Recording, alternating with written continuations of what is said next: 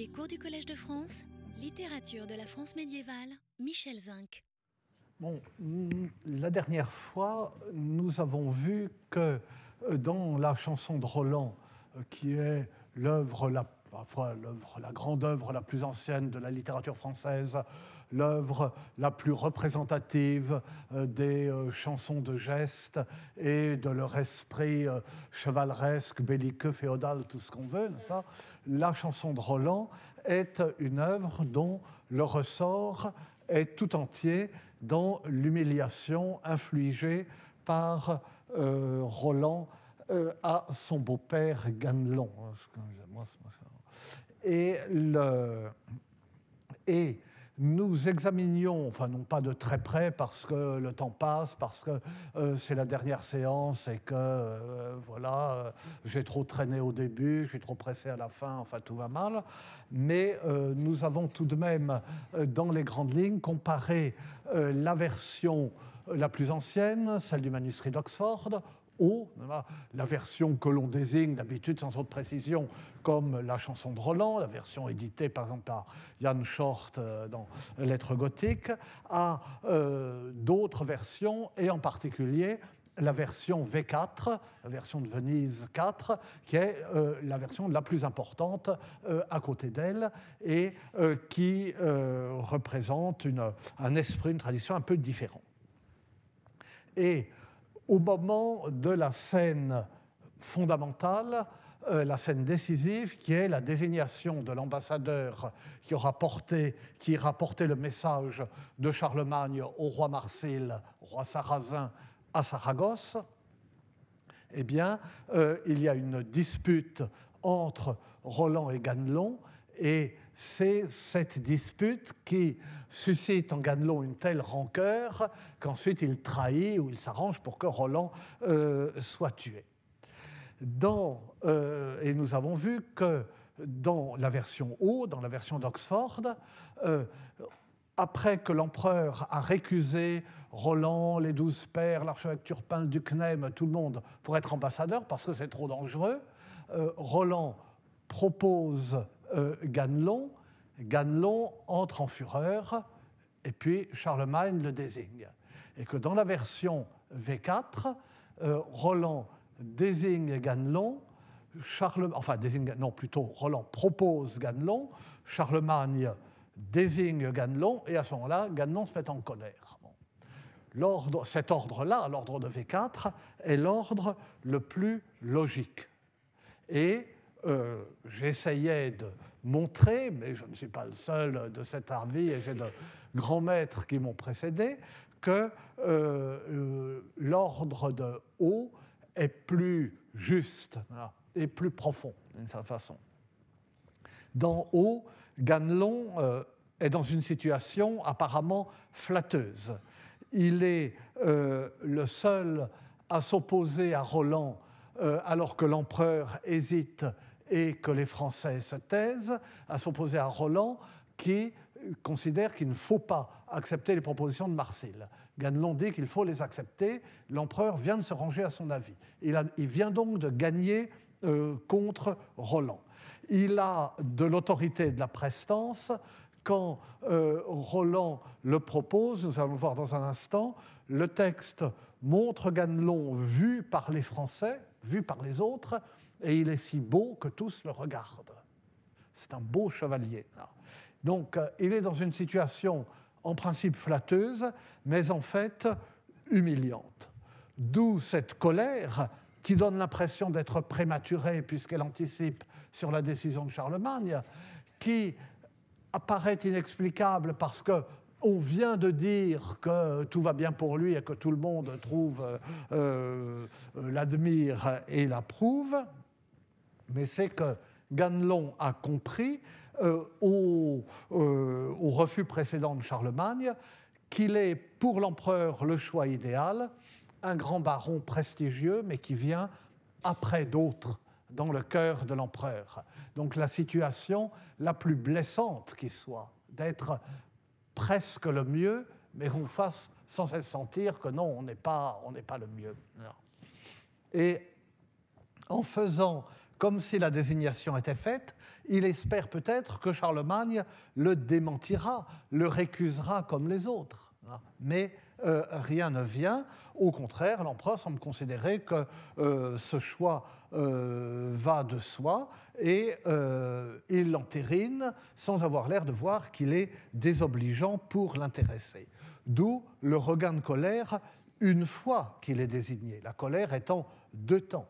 Et la seconde fois, une irritation contenue parce que c'est Charlemagne, mais dirigée contre Charlemagne.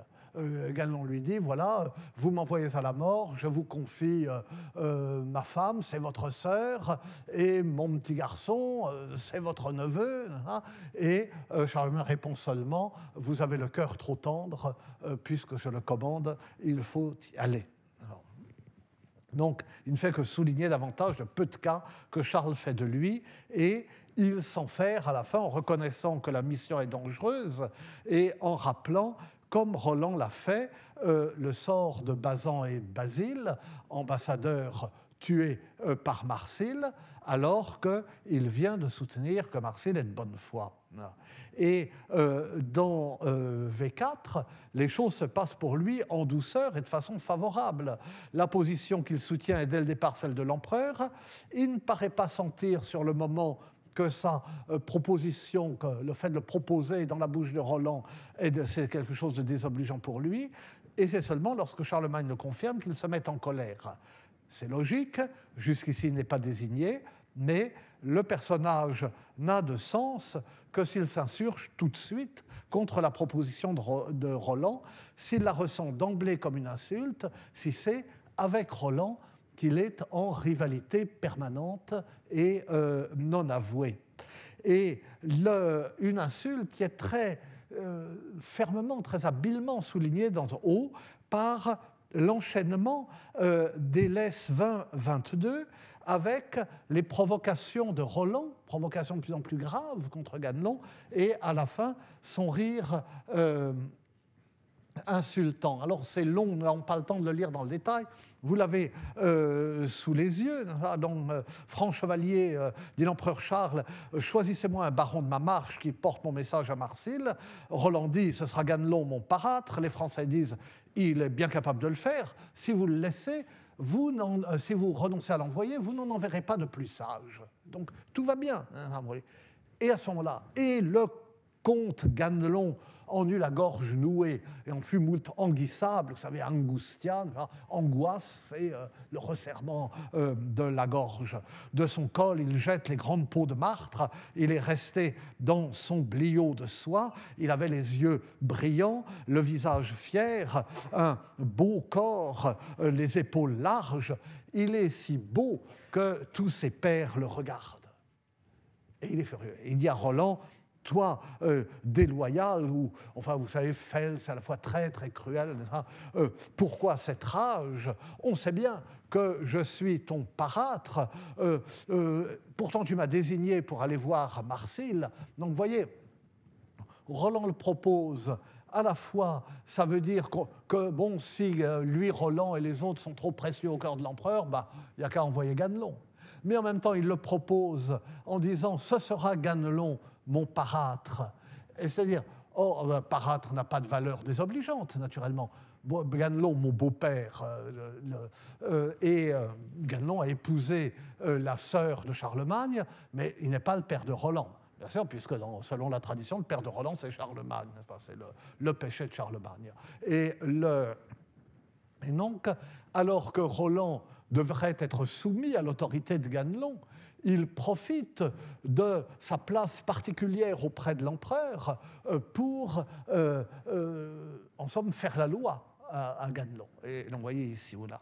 Et si Dieu permet que je revienne de là-bas, je te ferai un tel dommage qui durera autant que tu vivras. Roland répond, orgueil et folie, euh, on, sait, le sait bien, il on sait bien que c'est ton parâtre, on le sait bien, je ne me soucie pas des menaces, mais euh, il faut un homme sensé pour faire le message. Si le roi le veut, je suis prêt à y aller. Donc, il ajoute à l'insulte, Ganelon s'échauffe, Ganelon n'est pas capable, Ganelon n'est pas ça. Ganelon répond Tu n'iras pas pour moi, tu n'es pas mon vassal et je ne suis pas ton suzerain.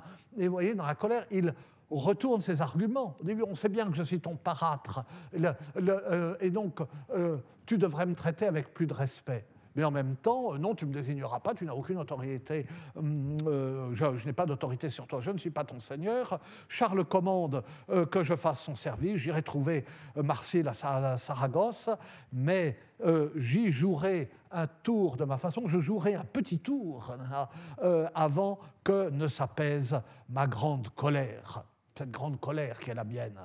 Quand l'autre Roland s'y commença à rire. Quand Roland l'entendit, il se mit à rire.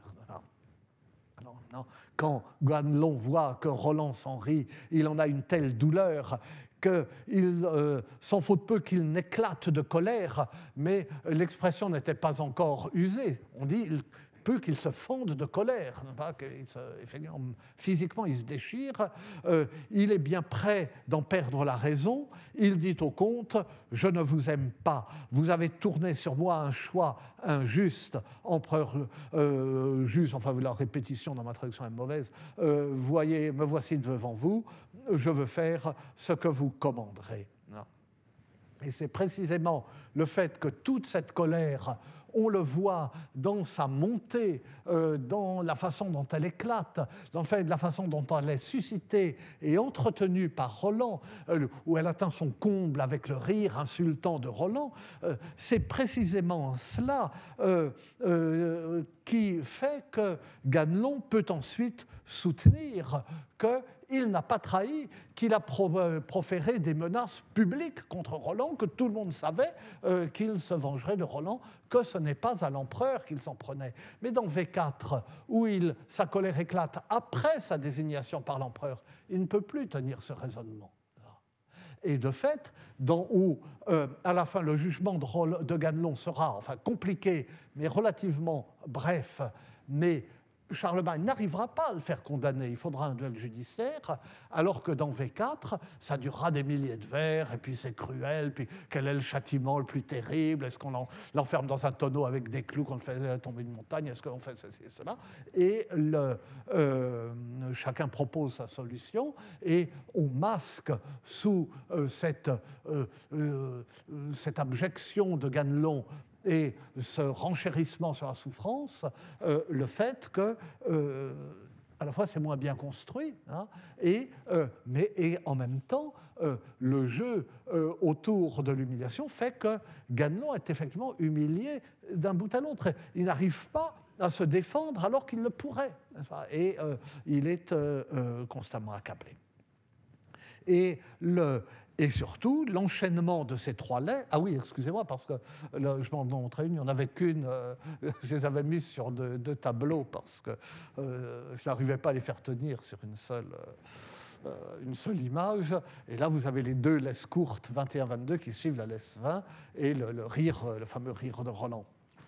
Donc, cet enchaînement accentue l'humiliation de, de Ganelon en le montrant non pas dévalorisé et méprisé, mais encore une fois, dans sa noblesse et sa beauté et sa valeur, qui rendent l'insulte de Roland d'autant plus insupportable. Les chansons de Gênes, alors on me dira, euh, et mes collègues ne manqueront pas de me dire, que euh, je traite euh, la chanson de Roland en la psychologisant trop, en cherchant la psychologie des personnages, et que ce ne sont pas des, des, œuvres psychologiques, les chansons de gestes. C'est vrai, les chansons de gestes, ce ne sont pas des romans psychologiques. Mais ce pas, on ne peut pas dire qu'elle ne s'intéresse pas à la psychologie, au contraire, elle s'y intéresse énormément. Cependant, ce qu'elle recherche, ce n'est pas comme le ferait un roman ou un roman moderne, la cohérence psychologique ou la construction psychologique ou le dévoilement psychologique du personnage au fil des, des épisodes et dans sa cohérence, mais elle recherche la force et la vérité dans un tableau et dans une succession de tableaux. Et quelquefois, ces tableaux ne collent pas très bien entre eux. Mais dans chaque tableau, il y a une force et une vérité qui sont une force et une vérité psychologique, et c'est le cas ici. Il y a une vérité forte, celle du notable respecté qui se trouve déstabilisé et humilié par une insolence contre laquelle il ne peut rien, contre laquelle il n'a pas de défense, justement parce qu'il est un notable entouré de, euh, de la considération générale. Alors, que peut-il faire Si se départit de euh, cette euh, dignité qui est la sienne, il se met en situation d'infériorité. S'il ne répond pas à l'offense, il se laisse humilier, il est, il est coincé. Hein. C'était euh, la méthode d'intimidation qui se pratiquait en 68 de façon, de façon courante. Hein. Et, le, et, enfin, si, euh, euh, si, le président de la République répond par une vulgarité euh, à un contradicteur insolent, à ce moment-là, on le lui reproche jusqu'à la fin de son mandat. donc, on n'est pas. on, est, on, est vraiment, on est effectivement coincé dans des situations de ce genre. alors, bon, et euh, donc tout ça, euh, enfin bon, euh, Bédier, Joseph Bédier avait tort dans sa théorie sur les chansons de geste, très certainement, mais quand c'est pas parce qu'il y a eu une tradition orale, parce que V4 est un témoignage aussi important que O, que O n'a pas des qualités littéraires supérieures à V4. Ça, c'est indéniable. La précédence de, Bédier, de O, comme disait Bédier, euh, éclate. Elle ne doit pas faire sous-estimer ailleurs les qualités de V4. Par exemple, immédiatement après, euh, enfin, on ne va pas tout lire, il y a une laisse dans V4 qui est absente de O, où on voit Ganelon qui chevauche, qui, s'en va euh, pour aller trouver Marcille, et il y a une sorte de plainte de Ganelon, la façon dont il est traité et euh, le danger dans lequel on l'envoie, et une plainte qui s'adresse à son cheval et dans laquelle il plaint son cheval en même temps que lui, et c'est une laisse magnifique et qui est propre à V4. Mais enfin bon, ça c'est euh, autre chose. Et alors, dans la suite de la chanson, la désignation de Roland comme euh, chef de l'arrière-garde, comme commandant de l'arrière-garde, sont les laisses 58-62 dans O, est exactement symétrique et opposée euh, à celle euh, de l'ambassadeur.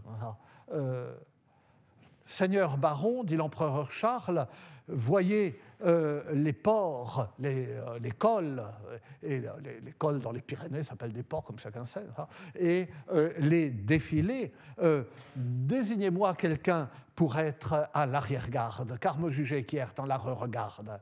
Ganelon répond, Roland, mon fiâtre, vous n'avez pas de baron d'une telle vaillance. Et alors je vous ai mis en face le, euh, texte de V4, qui est dans ce, franco-italien très, très particulier.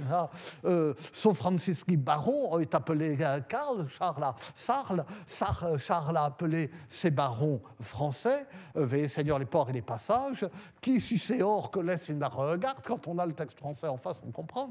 Euh, répond Roland Montfiâtre, et je l'ai mis pour cela, Roland Montfiâtre, qui pour mourir m'envoya en Espagne.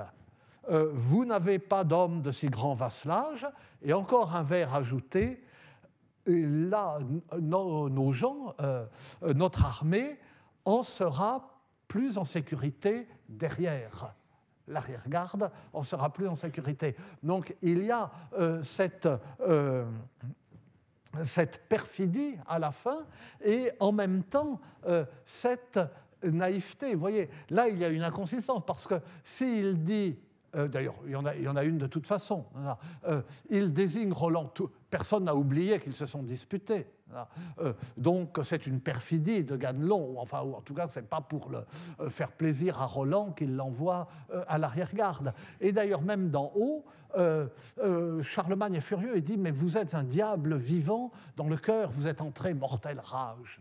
Mais il désigne quand même Roland. Comme s'il ne pouvait pas faire autrement. Et le duc Nem aussi est désolé, mais on, peut pas, euh, on ne peut pas faire autrement. Et alors cette, euh, euh, cette sorte d'inconsistance où c'est là, parce qu'on passe de l'un à l'autre, c'est la voie du destin et non plus la voie de, déroulement psychologique, si je puis dire, est accentuée, alors là un peu maladroitement, dans V4, en rappelant que la, la rancune, ou Ganelon rappelle lui-même sa rancune contre Roland. En revanche, la Nostre Jean en RDR plus salve euh, est une, euh, une ironie euh, terrible, puisque lui sait que Marcille va attaquer avec une armée, etc., et qu'il les envoie tous à la mort. Et Roland avec, et ça, c'est très bien dans V4. Mais au fait encore mieux à la laisse suivante. Non. Et on n'a pas mis cela, n'a notre Jean en RDR plus salve, parce qu'il fait mieux. Le comte Roland, quand il s'est entendu désigner, euh, donc a parlé à l'âge, il a parlé en chevalier. Euh, sire, euh, sire Parâtre, je dois vous aimer beaucoup, je dois vous être très reconnaissant. Vous avez désigné, vous m'avez désigné pour commander l'arrière-garde. Charles, qui possède la France, ni euh, perdra de mon fait, ni palefroid, ni destrier, ni mule, euh, ni mulet, ni mule qu'on euh, chevauche. Il n'y perdra ni roncin, ni cheval de charge, hein, qui ne soit d'abord défendu à l'épée. Ganelon répond, vous dites vrai, je le sais bien mais enfin bon, là, ça, on euh, s'éloigne de l'humiliation, mais ce qui est hmm, magnifique euh, là, euh, c'est d'en haut, c'est que Charles n'y perdra rien. Et là, il s'engage sur ce qu'il ne pourra pas tenir, puisque Charles perdra tout, toute l'arrière-garde. là, non. Mais la fin de la phrase est il ne perdra ni cheval, ni ceci, ni cela, qui n'a été d'abord défendu à l'épée.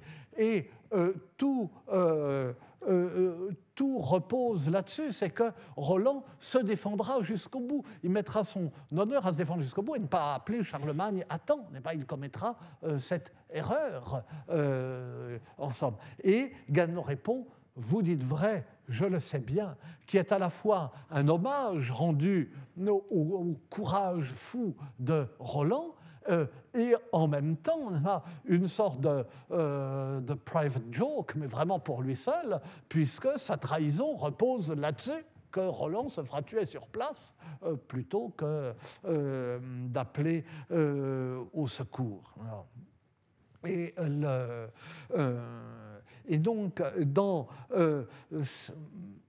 la réflexion des différentes versions, et en particulier de haut, sur la façon de traiter ces deux scènes parallèles, hein, montre bien que euh, les auteurs euh, sentaient vraiment, ont voulu vraiment que là euh, soit le nœud de l'histoire. Non pas dans la bataille, c'est une autre question qui se pose dans la bataille. Fallait-il sonner ou non les relations de, de Roland et d'Olivier hein. Mais pour ce qui est de la trahison de Ganelon, euh, du, sujet même de euh, la chanson de ce qui fera que dans toutes les chansons pendant trois siècles à la suite, euh, il ne pourra pas y avoir un traître ou un méchant sans qu'il soit du lignage Ganelon. Hein. Eh bien, cela repose là-dessus sur cette humiliation initiale et sur cette réponse du berger à la bergère au moment de la désignation de l'ambassadeur. Alors, l'ultime euh, humiliation euh, de Ganelon, c'est naturellement lorsqu'il est arrêté.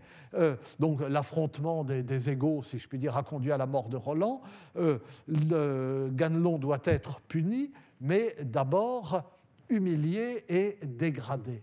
Et là encore, il y a dans haut une sorte d'anticipation. C'est que, avant même que Charlemagne soit parvenu au port de Cise, à Roncevaux, et ait constaté la mort de Roland, il livre euh, Ganelon euh, pour être gardé non pas par des soldats, mais par ses cuisiniers, ses marmitons. Donc il le dégrade euh, en quelque sorte. Et là encore, il y a une raison, enfin, je l'ai dit dix fois, si regardez dans le détail, nous ne le pouvons pas, c'est que ensuite, il n'arrivera pas, il n'arrive pas à faire condamner Ganelon. Et donc, Ganelon ne sera pas vraiment humilié. Au moment de son châtiment, il sera écartelé, mais enfin, pendant le procès, il résistera.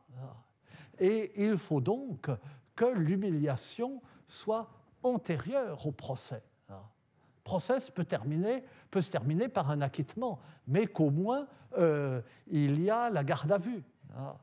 Ça attendrit la viande, comme dit Madame Eva Joly, enfin pour citer les. Eh bien, euh, le, euh, enfin, elle le disait quand elle était juge d'instruction. Eh bien, euh, c'est ce euh, euh, c'est ce que fait Charlemagne. Et vous voyez, euh, le roi fait prendre euh, la laisse 137, hein, enfin c'est un bout de la laisse 137, et vous voyez, euh, c'est une partie de la laisse. Il s'occupe de tout, on fait demi-tour, on se dépêche de remonter vers le, col de Cise, vers le port de Cise, etc. Mais il n'oublie pas de faire cela. Le roi fait prendre le comte Ganelon, il l'a livré au cuisinier euh, de euh, sa maison. Il appelle leur chef, le, maître et cuisinier, Bégon, hein, euh, garde-le moi bien, comme il convient à un tel fait un tel traître. Là encore, l'ordinateur a, eu un, accent qu'il n'aurait pas dû.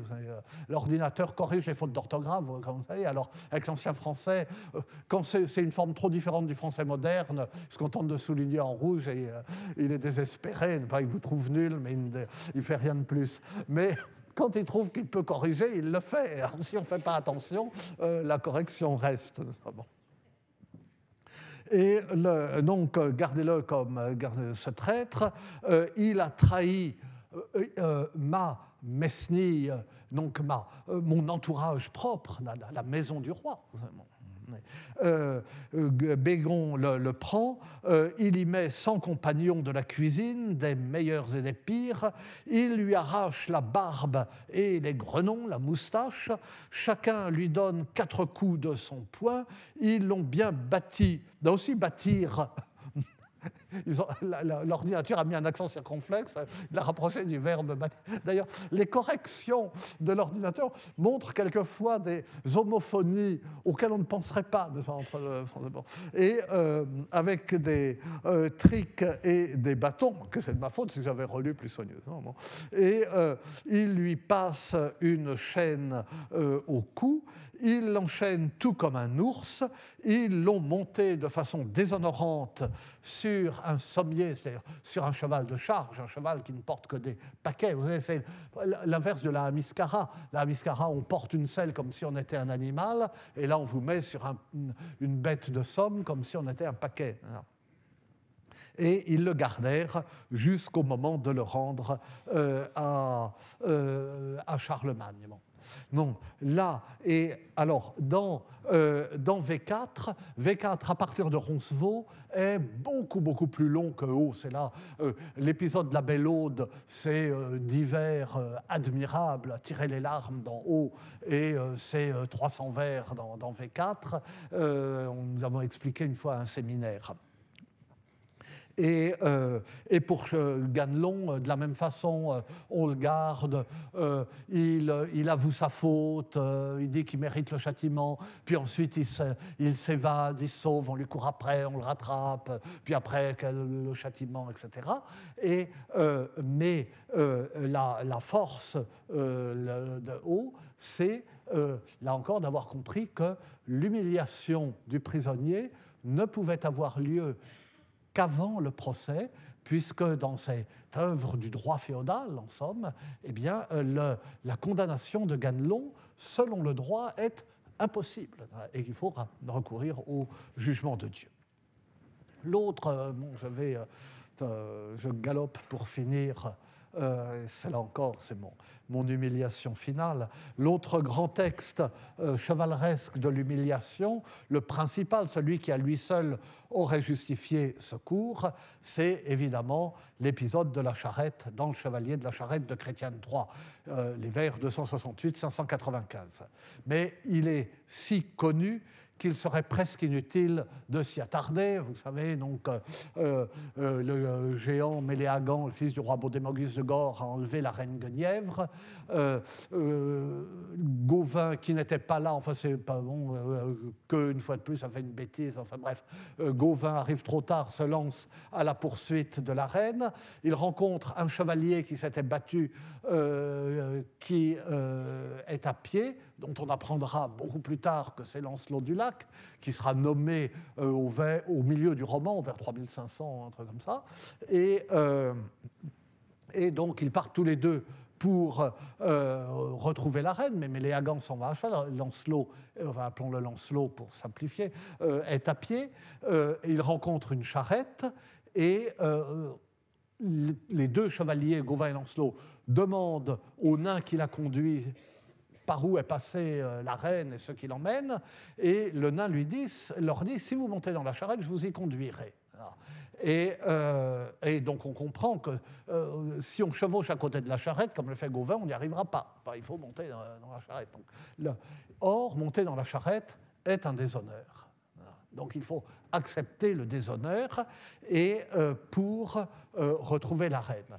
Gauvin met son honneur de chevalier au-dessus de tout, ne monte pas dans la charrette, et euh, Lancelot, qui aime la reine, après avoir hésité le temps de faire deux pas à côté de la charrette, monte dans la charrette. Vous savez que quand il retrouvera la reine, euh, elle lui tourne le dos, alors on ne sait pas pourquoi, il a, franchi le pont de l'épée, euh, il s'est battu contre eux, enfin il a fait les exploits les plus, accompli les exploits les plus invraisemblables, elle lui tourne le dos, et on se demande si c'est parce qu'il s'est déshonoré en montant dans la charrette. Et en fait, elle lui tourne le dos parce qu'il a hésité le temps de faire deux pas avant de euh, se déshonorer pour elle en montant dans la, dans la charrette, pour dire c'est un déshonneur. Et alors, il y a un détail. Bon, une fois qu'on a dit cela, euh, donc on peut gloser euh, ça, mais euh, tout est dit une fois qu'on a rentré. Mais un détail retient l'attention c'est le développement assez long, les vers 321-344, dans lequel Chrétien explique qu'au temps où il place son histoire, les charrettes servaient au même usage que les piloris de nos jours, et, dit-il, euh, qu'on y exposait, en les y transportant, les traîtres, les assassins, les voleurs et les vaincus en euh, champs clos. vous voyez, de se servait charrette l'or, dont les piloris servent or, et en chacune bonne ville où aujourd'hui il y en a plus de 3000, à l'époque il n'y en avait qu'une, et elle était commune, comme le sont nos, les pilories maintenant, euh, elle était commune à ceux qui commettent des trahisons, des meurtres, à ceux qui sont vaincus en champ clos, aux voleurs qui ont pris le bien d'autrui furtivement ou qui l'ont pris de force sur les grands chemins. Euh, tout criminel pris sur le fait était placé sur la charrette et mené par toutes les rues, et il avait toutes honneurs alors, là, en face, vous avez la traduction de Charles Mella dans euh, Lettres gothiques à Pochotek, euh, édition de 92. Il dit Il s'était mis tout entier hors la loi. Et il a raison, euh, et à demi raison. C'est que honneur, en ancien français, désigne d'abord les fiefs. Ce n'est pas l'honneur, c'est le fief.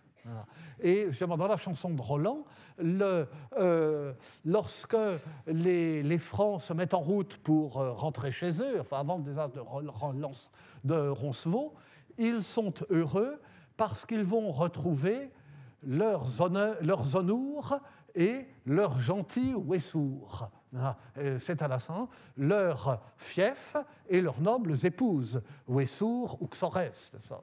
Et euh, et il y a eu un article pour soutenir que honneur en ancien français veut toujours dire fief. Ah mais c'est un peu tiré par les cheveux.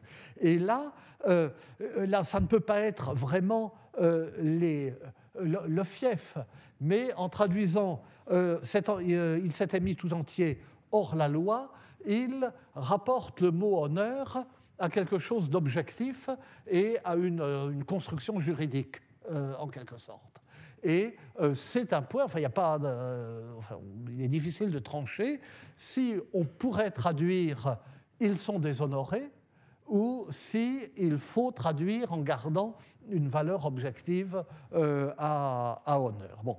Et euh, de même au vers suivant, euh, ne puisse nestue accord oitz, il n'était plus écouté à la cour ni accueilli avec honneur, là ça ne fait pas de doute, ce qui laisse quand même penser qu'il y a un sens intériorisé de vers plus haut, ni accueilli dans la joie. Et, le, et alors, est-ce accueilli à la cour? Ça, ça vaut pour Lancelot. Est-ce que c'est, euh, si on traduit mis hors la loi, euh, il faudrait peut-être traduire d'être accord oui, écoutez, en cours, en cours de justice. Il ne pouvait plus euh, être servir de témoin, il ne pouvait plus plaider sa cause, etc., dans une cour de justice. vous voyez là, c'est Chrétien qui écrit de façon si limpide est en même temps un auteur extrêmement subtil et de temps en temps il y a des difficultés euh, euh, comme ça.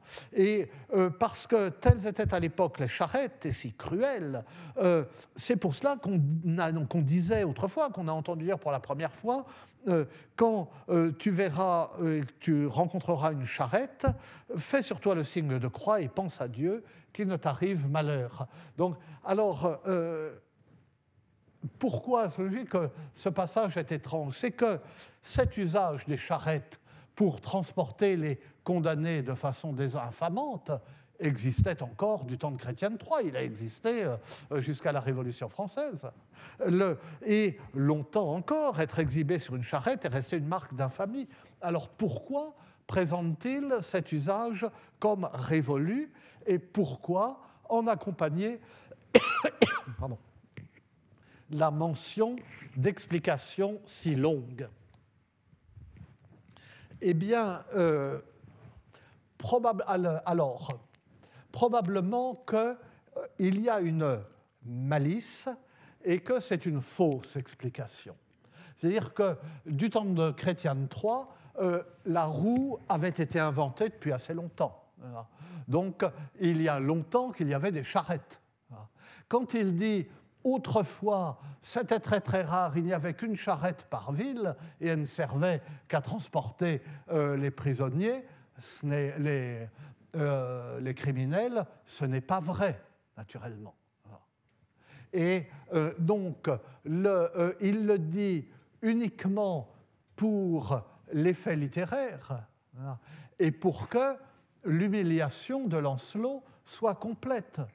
Si les charrettes euh, au temps de Lancelot se rencontraient partout, euh, comme c'était le cas à l'époque du vrai roi Arthur, enfin bon, euh, voilà. Et le... S'il y avait des charrettes partout, certes, monter sur une charrette pouvait être infamant, mais il y avait des circonstances où ce n'était pas infamant. Hein, quand, on était, quand on transportait les blessés, ben, on pouvait les mettre sur des charrettes. Enfin, il pouvait y avoir d'autres raisons pour lesquelles le chevalier se retrouverait dans la charrette, euh, ne serait-ce que le fait qu'il avait perdu son cheval, euh, plutôt que celle-là. Pour que l'épisode prenne tout son sens, il est nécessaire que euh, les charrettes n'aient servi qu'à déshonorer ceux qui se trouvaient dedans. Et c'est pour cela qu'il euh, se livre à... Il y a ce leurre, n'est-ce pas Cette grave explication, cette longue explication qui est totalement fausse et qui permet en même temps qu'il justifie à la fin par une sorte, ou euh, qu'il appuie à la fin par un récit euh, étiologique. Euh, de dire, mais c'est pour ça que euh, quand on voit une charrette, on dit attention, signe-toi. Bon. Alors, sur quoi cela repose, ça? Ce n'est peut-être pas, enfin, je ne sais pas à quoi elle fait allusion, mais vous savez que en Bretagne, la mort a une charrette, la charrette de l'Ancou. Et donc, quand on entend un grincement dans la nuit, qui peut être un grincement de charrette, on a peur et on se signe parce qu'on a peur que l'encou arrive et vous mette euh, sur la charrette. Donc, je suppose que euh, c'est à quelque chose de ce genre euh, qu'il fait allusion. Et du coup, bon, tout le monde sait, hein, quand, on, quand on voit une charrette, on se signe. Bon, ben, c'est bien la preuve de ce que je dis. Autrefois, les charrettes ne servaient qu'à transporter, etc. C'est une fausse preuve, naturellement. Mais euh, ça, c'est la, euh, la malice euh, de chrétiens. Mais plus que dans cet épisode si célèbre, et mais où la honte de Lancelot est bien vite effacée.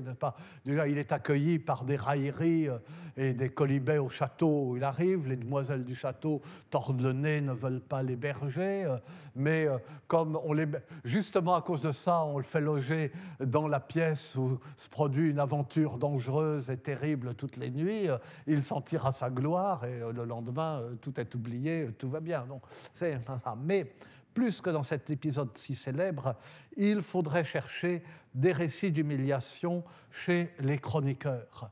Les chroniqueurs qui racontent avec euh, tant de délectation euh, les exécutions capitales, les châtiments de toutes sortes, etc. On en trouverait autant qu'on voudrait. Et j'aurais pu faire euh, le cours entier, enfin, ça aurait été ennuyeux, ou encore plus ennuyeux, parce que ça aurait été un peu répétitif, mais euh, avec des scènes de châtiment euh, euh, dans, les, dans les chroniques. Et je, prends, je, ne prends qu'un exemple, enfin un exemple en, en plusieurs parties, chez mon cher Froissart, Il y a eu, il y a quelques années, un livre admirable, d'ailleurs tout ce qu'il fait est admirable, de euh, Jean-Marie Meuglin sur les bourgeois de Calais. C'est le fameux épisode des bourgeois de Calais qui apporte à Édouard III.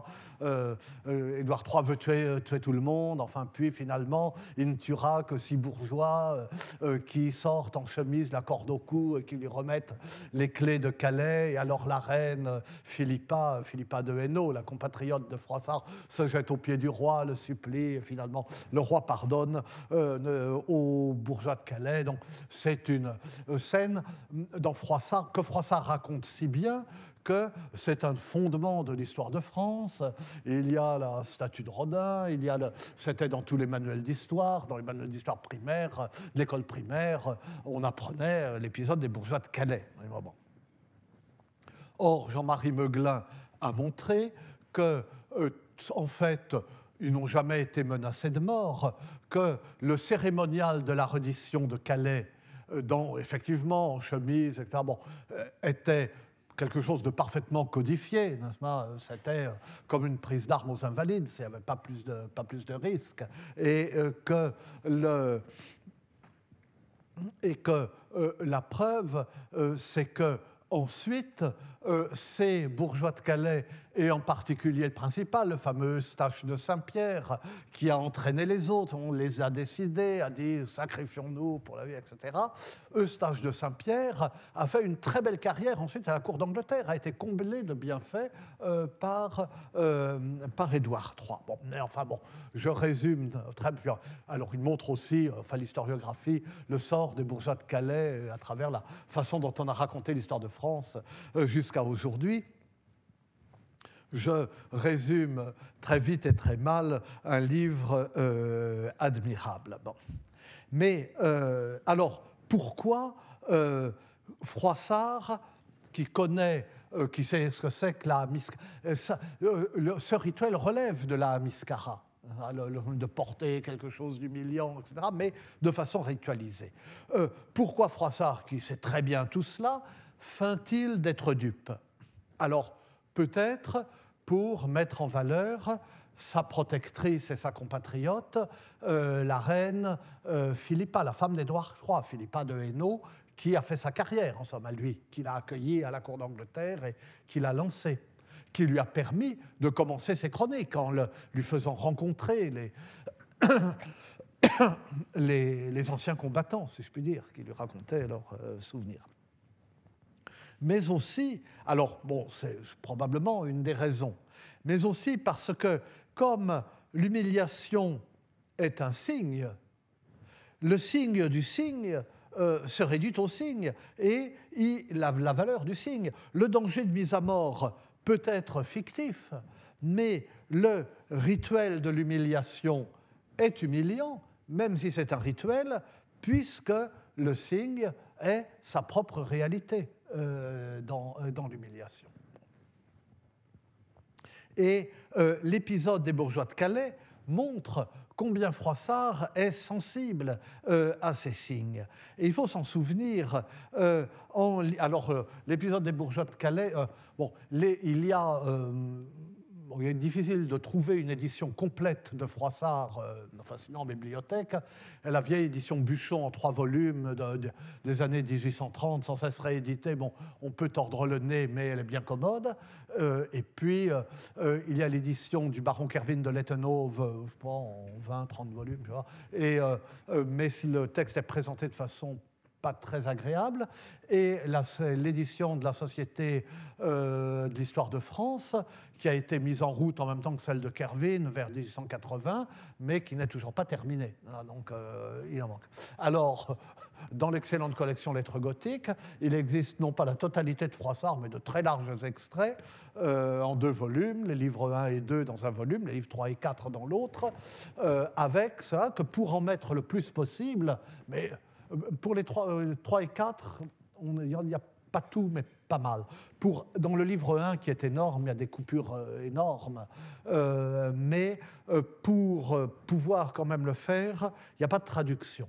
Donc, il y a des explications aussi nombreuses que possible. Enfin, on prend le lecteur par la main, il y a des, un truc sur la langue de. Un truc, enfin bon un développement sur la langue de Froissart dans l'introduction, euh, mais il faut faire l'effort de lire. Mais enfin, tout de même, bon, on peut lire.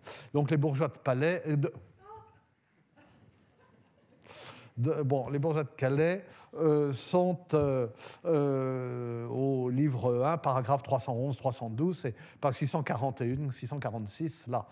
Et donc, mais il faut se souvenir de ça en lisant chez Froissart d'autres pages d'humiliation bien réelles et mortelles et en particulier les récits euh, qui sont hallucinants, on peut dire si on les met en parallèle, de la déposition d'Édouard II, euh, au livre 1, paragraphe 13-18, page 97-102, là, et euh, la déposition de Richard II au livre 4, page 855-856 du, du, tome 2, paragraphe 82 euh, du livre 4. Dans les deux cas, je dis tout de suite, il y a une sorte d'ellipse euh, sur leur mort. Euh, là, l'ellipse est complète dans le cas d'Édouard II.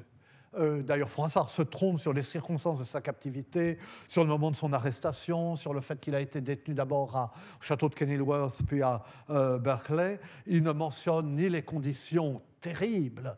Et euh, pour le coup humiliante. Il pleurait pendant tout le temps, pendant qu'on lui lisait ses forfaits, euh, de sa, son abdication imposée, euh, ni le message ambigu qui est pourtant bien dans le genre de choses qu'il aime de l'évêque de, de, Herford, qui a envoyé au geôlier d'Édouard II, sans, il n'y avait pas de ponctuation naturellement, Édouard II moxidere nolite timere bonum est, ce qu'on pouvait comprendre comme euh, il est bon de craindre euh, de euh, tuer Édouard, donc ne le tuez pas, ou bien n'ayez pas peur de tuer Édouard, c'est bien, hein, selon la façon dont on, dont on coupait.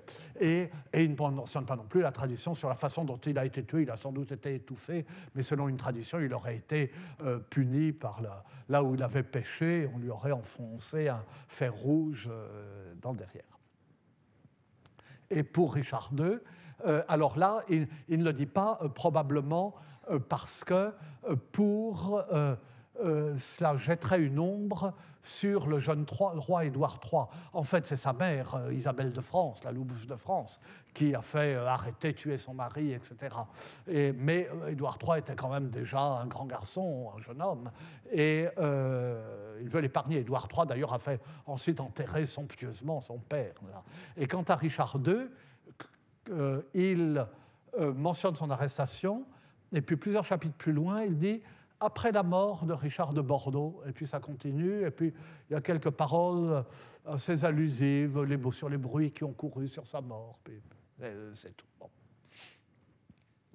Et alors, je n'ai, je n'ai pas le temps hein, même de, de lire ces passages, et, mais ils sont vraiment saisissants. Et dans, le cas dans les deux cas, dans le cas d'Édouard II, parce que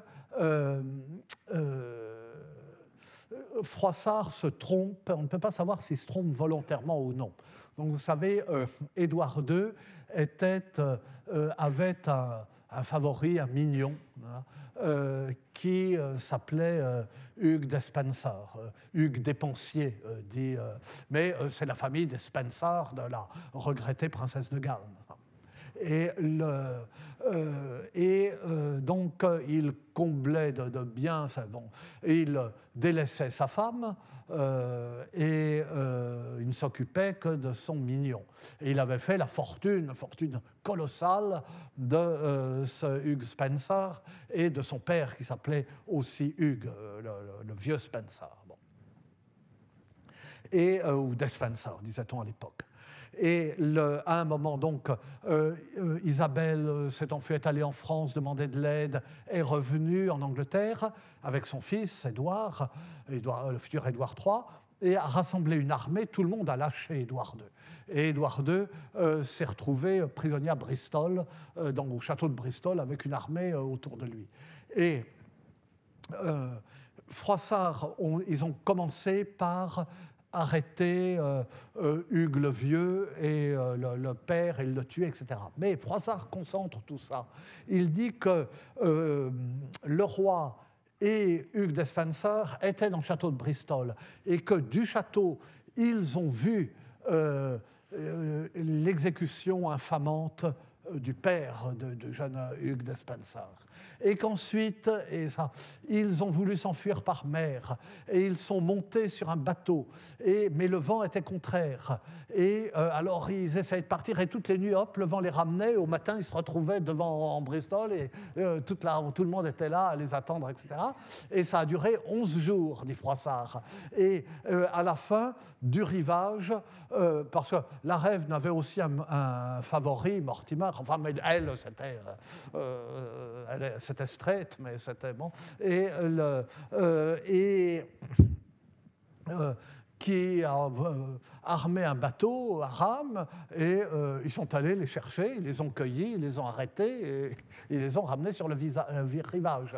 Et là, il raconte le châtiment de Hugues Despenser, mais sans dire ce qu'advient du roi, comme si ça se passait sous les yeux du roi, alors que ça n'a pas été le cas. Et alors ce euh, Hugues Despenser, euh, on a commencé par le châtrer, et puis... Euh, alors oui, non, d'abord, on l'a revêtu, mais d'une cote de héros d'armes, et à ses armes, mais une cote de, de, valet, en somme. On l'a mis aussi sur un cheval, euh, sur une monture déshonorante. On l'a promené partout, en fait, dans Toulon, ça, ça c'était, euh, ils étaient revenus, je crois. Et euh, et puis, bon, on l'a, on l'a déshabillé, on l'a exhibé nu, on l'a châtré, on lui a coupé, euh, euh, euh, on lui a coupé un poignet, et puis on l'a éventré, et puis, puis on l'a pendu, puis on l'a écarté. Enfin bon, je ne sais plus en quel ordre. Enfin bon, ça, bon. on lui a fait, on lui a fait tout ça. Et puis bon.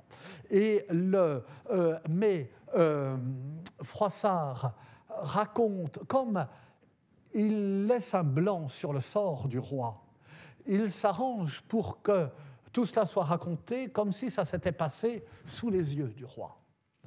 De même qu'il a raconté l'exécution du vieux Hugues Despensa euh, comme si ça avait été sous les yeux euh, de son fils et euh, du roi. Et à l'autre bout de l'œuvre, ça c'est tout au début des chroniques de Froissart, et à l'autre bout de cette œuvre immense, le vieux Froissart raconte la déposition de Richard II qu'il avait reçu, à qui il avait remis un livre de ses poèmes. Il dit J'étais très ami de votre grand-père. euh, et, Richard II, mais bon. Euh, était en conflit avec son cousin, le comte de Derby, Henri de Lancastre, le futur Henri IV, celui que Shakespeare dans Richard II appelle Bolingbroke. Et ben, Shakespeare donne une vision très noire de Richard II, qui était un homme probablement déséquilibré, mais intelligent et qui, qui, au moment de la révolte des paysans, avait très bien, tout jeune, su mener son affaire. Et le, donc Richard II est lui aussi enfermé dans un château. le comte de Derby arrive, tout le monde se rallie au, comte de Derby. et le comte de Derby prend la décision d'aller seul avec quelques hommes trouver le roi. Donc lui met sa vie en danger le roi pourrait l'arrêter, le faire tuer. Et il arrive et il dit au roi, voilà, vous n'êtes plus roi, je vous emmène à Londres. Et le roi dit, je peux, euh, je peux prendre mon petit déjeuner Ou il lui dit, euh, euh, non, est-ce que vous avez déjeuné Non, pas encore. Déjeuner, déjeuner, on part après. Je n'ai pas très faim, dit le roi. Et, alors, il y a une scène qui se passe avec une sorte de... dans, dans une scène glaciale et d'autant plus humiliante pour le roi que, contrairement à la scène l'extrême violence de la déposition d'Édouard II, euh, c'est une scène courtoise, en somme. Il se parle avec mais je vous en prie, euh, déjeuner. Et alors ensuite, ils sortent dans la cour et les gens sont là, ils sont bien plus nombreux que la suite du comte de Derby, mais non pas. Et il voit ce roi qui a renoncé, qui suit euh, son cousin et ennemi. Ce cousin qu'il avait exilé, euh, Richard II avait fait assassiner son. Enfin, François Hardy qu'il avait fait assassiner son oncle, le duc de Gloucester. en tout cas, le duc de Gloucester avait été tué. Peut-être qu'on avait outrepassé les endurants, enfin bref. Et ils sortent comme ça et euh, le, roi Richard II avait un très beau lévrier qu'il aimait beaucoup et qui lui faisait toujours fête. Et là, le lévrier est arrivé, n'a pas regardé son maître et est allé se frotter contre euh, le comte de Derby, contre le nouveau maître. Et Richard II a dit, voyez, euh, c'est vous le roi. et non, la, mais la, scène est... cette vision de ça, est insupportable euh, euh, d'humiliation pour euh, Richard II. Et en même temps, la coloration sexuelle, si l'on peut dire, de ces deux tragédies de l'humiliation et de la violence qui ont marqué la cour d'Angleterre ne, ne fait pas de doute c'était euh, explicite dans le cas de euh, la première, euh, les accusations de sodomie portées contre Édouard II, l'horrible exécution de Hugh Despencer. D'ailleurs, en parallèle, il y aura plus tard l'exécution dans les mêmes conditions à peu près de son ennemi Roger Mortimer, le, favori, parce que Roger Mortimer remplace Hugh Despencer, mais ça fait un, favori chasse l'autre, ça ne remplace pas. C'est une, succession sans changement. C'est du style euh, Alcazar Tapioca. Et, euh, et puis euh, la rumeur qui a circulé plus tard sur la manière dont le roi lui-même avait été mis à mort.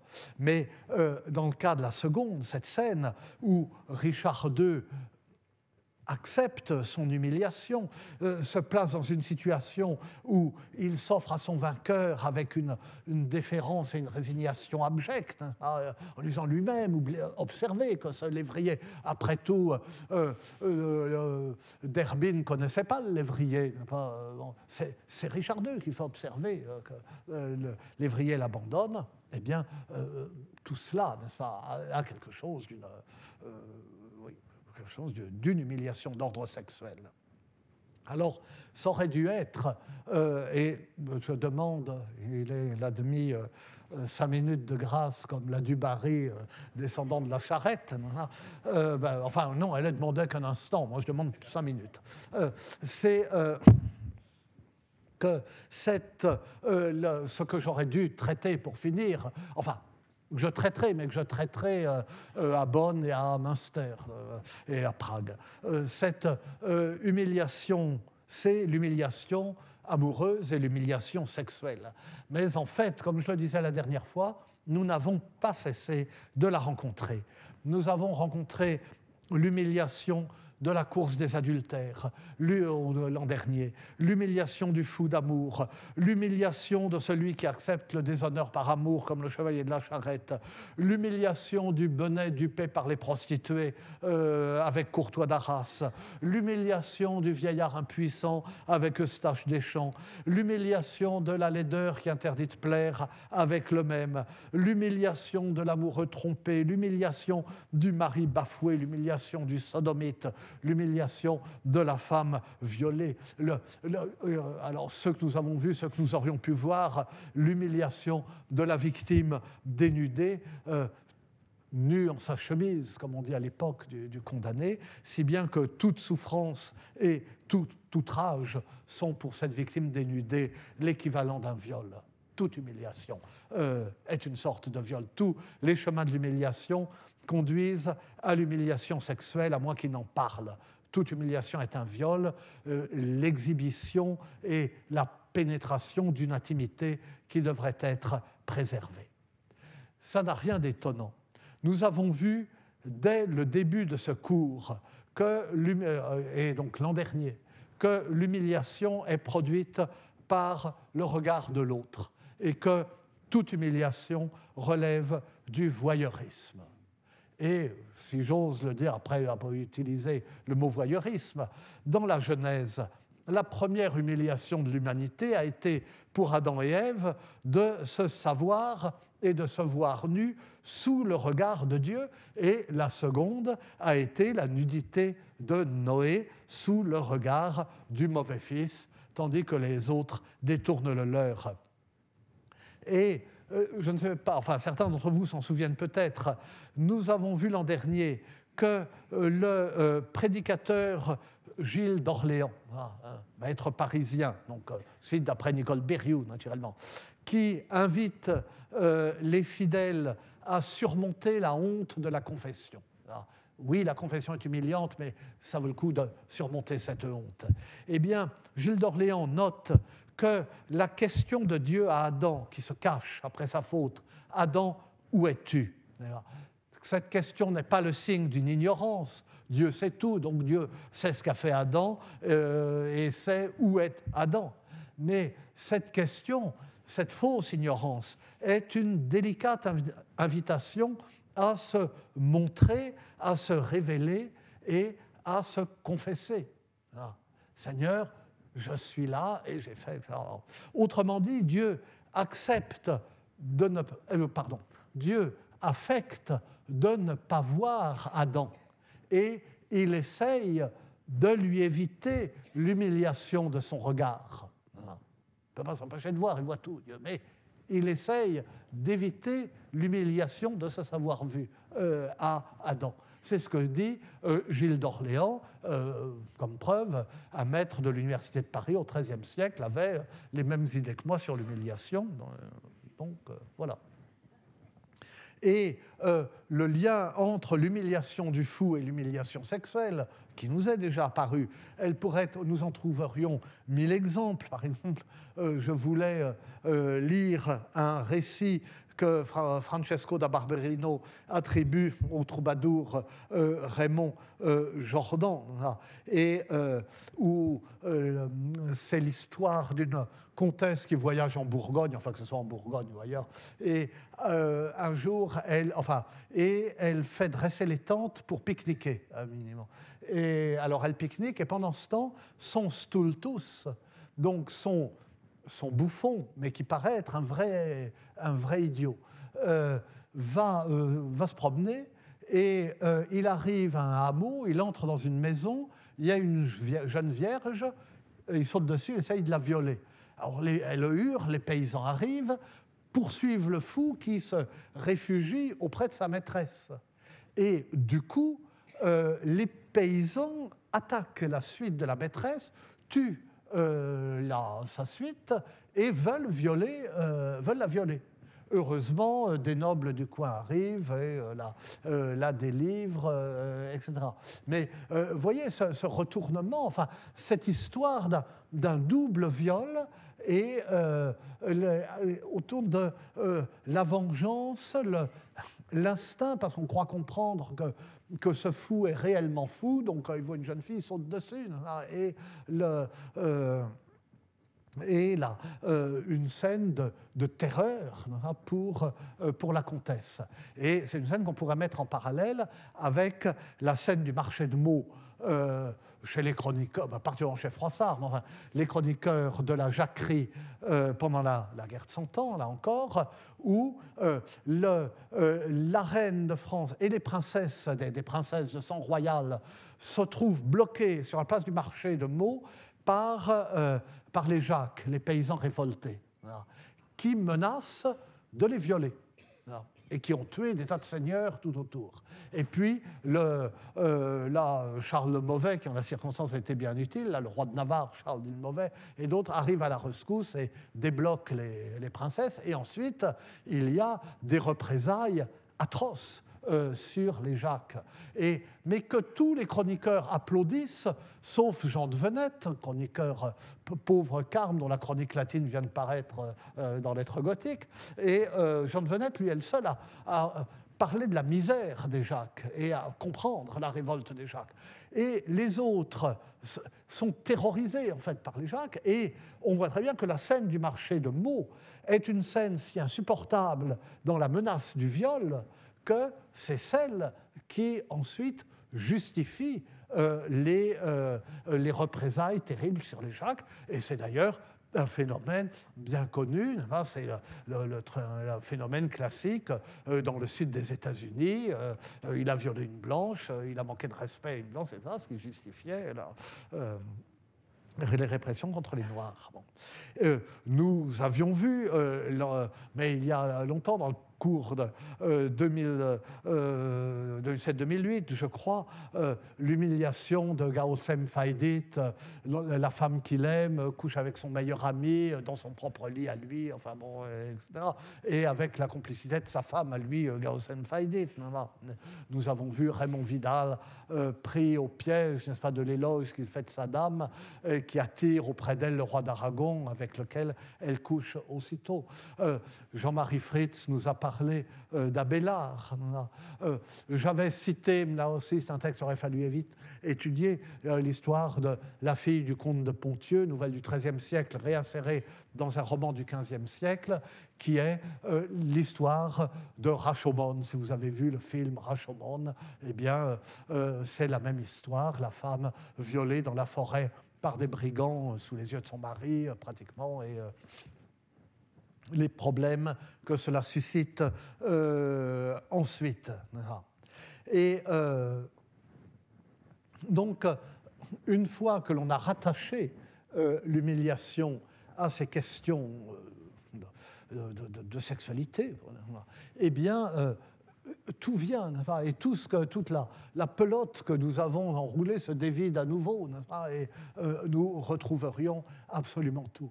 Nous retrouvons aussi, et c'est là-dessus tout de même que je termine, euh, nous retrouvons aussi euh, cette idée que j'ai reprise bien des fois, parce, que je me répète, et qui est que les petites humiliations sont pires que les grandes. Eh bien, dans ce domaine, aussi. Et euh, pour moi, euh, pour terminer sur euh, un auteur moderne, le grand auteur de l'humiliation en amour, c'est Thomas Mann.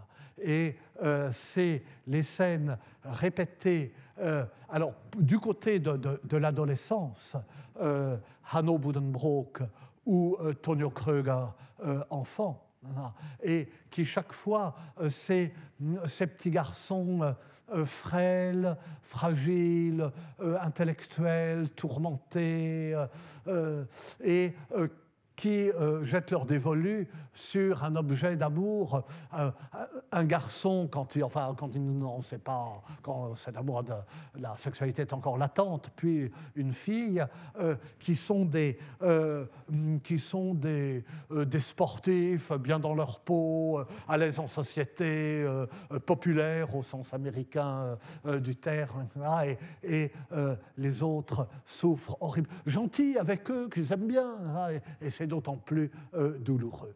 Et puis, le comble, euh, c'est Thomas Mann. Euh, je termine sur lui en lui rendant hommage, parce que c'est une histoire tellement déchirante, une nouvelle de, Thomas Mann qui s'appelle Der kleine Herr Friedemann, le petit monsieur Friedemann. Et euh, le petit monsieur Friedemann qui est un bossu. Et alors, euh, il est un petit être bossu, contrefait, et qui mène une vie paisible, donc euh, avec sa musique, ses livres, comme ça. monsieur aisé, bon, et il va dans le monde autant que son niveau, que son niveau social fait qu'il doit absolument y aller. Et puis, dans le monde, il tombe amoureux d'une jeune femme éclatante. Et alors, elle est très gentille avec lui. Tout le monde est gentil avec le petit monsieur Friedman. Euh, d'abord, le pauvre, on a pitié de lui. Et puis, il est euh, si délicat, si intelligent, si fin. Il a une conversation si agréable. Il est si cultivé.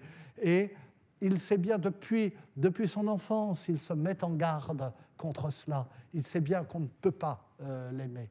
Et là, c'est trop fort c'est trop pour lui. Et à une soirée, euh, euh, elle est, il se retrouve dans le, jardin où il la suit, dans, dans, le jardin, il y a une pièce d'eau avec un, jet d'eau. Euh, et, et là, il ne peut pas s'empêcher de, lui avouer son amour. Même pas pour elle, mais il lui avoue. Et c'est comme Roland. Elle rit. Et elle rit, elle s'éloigne en riant, et euh, le rire, son rire se confond avec le bruit de l'eau qui tombe dans la pièce d'eau où le petit monsieur Friedman s'est noyé. Voilà.